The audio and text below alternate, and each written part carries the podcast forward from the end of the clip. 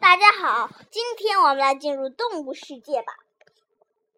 首先，因为冬天了，我想跟你们听听小动物的关系。有一本很大很大的动物故事的书，有好几个故事呢，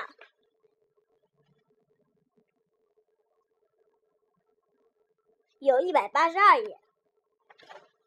所以，让我们一个一个讲吧。第一个故事：兔子的尾巴。兔子的尾巴原来很长很美，现在为什么只剩这样一点儿了呢？这里有个故事：有一天，一对兔子在一条河边上玩，看见对岸长了一片又青又嫩的草。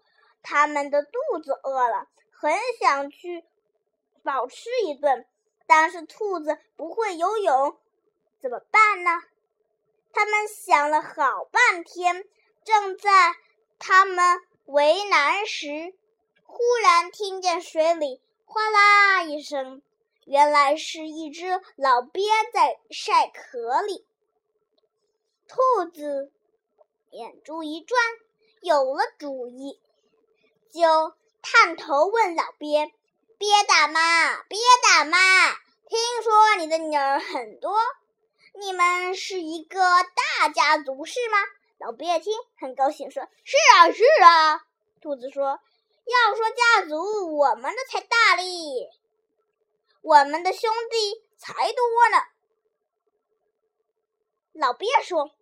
你们别瞎推农了，我怎么总是只见你们两个？兔子说：“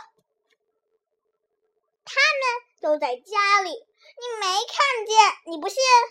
咱俩家可比，可以比比看，看谁家的多。”老鳖说：“怎么比法呢？”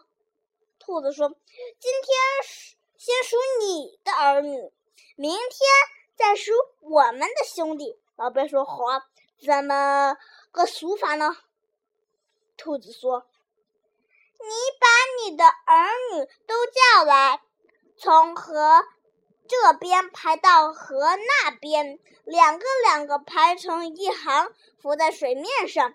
我们从这边数过去，有一对算一对。”老鳖说：“好。”于是，老鳖就把自己的女儿都叫来，整整齐齐摆成两行，都伸着脖子浮在水面上。兔子就来数了，他们俩一起从边吃上跳着过去，一边跳一边数，一对、两对、三对，数着数着就快到对岸了。两只兔子得意极了，他们使劲一跳。一面跳一边说：“帅哥，你们被骗了，不料他们得意的太早了。这一跳，身子是上去了，两条尾巴却还拖在后面。鳖们都很生气，一对岸边的鳖一口咬住了兔子的尾巴，兔子被咬得很痛，用力挣扎，可是怎么也……挣不开，两只兔子只能高高的跳起来。它们挣脱了，可是尾巴已经被鳖咬断了。所以现在还有这样一句话：兔子的尾巴长不了。故事讲完了，动物世界好玩吧？另外，我有个小说的介绍。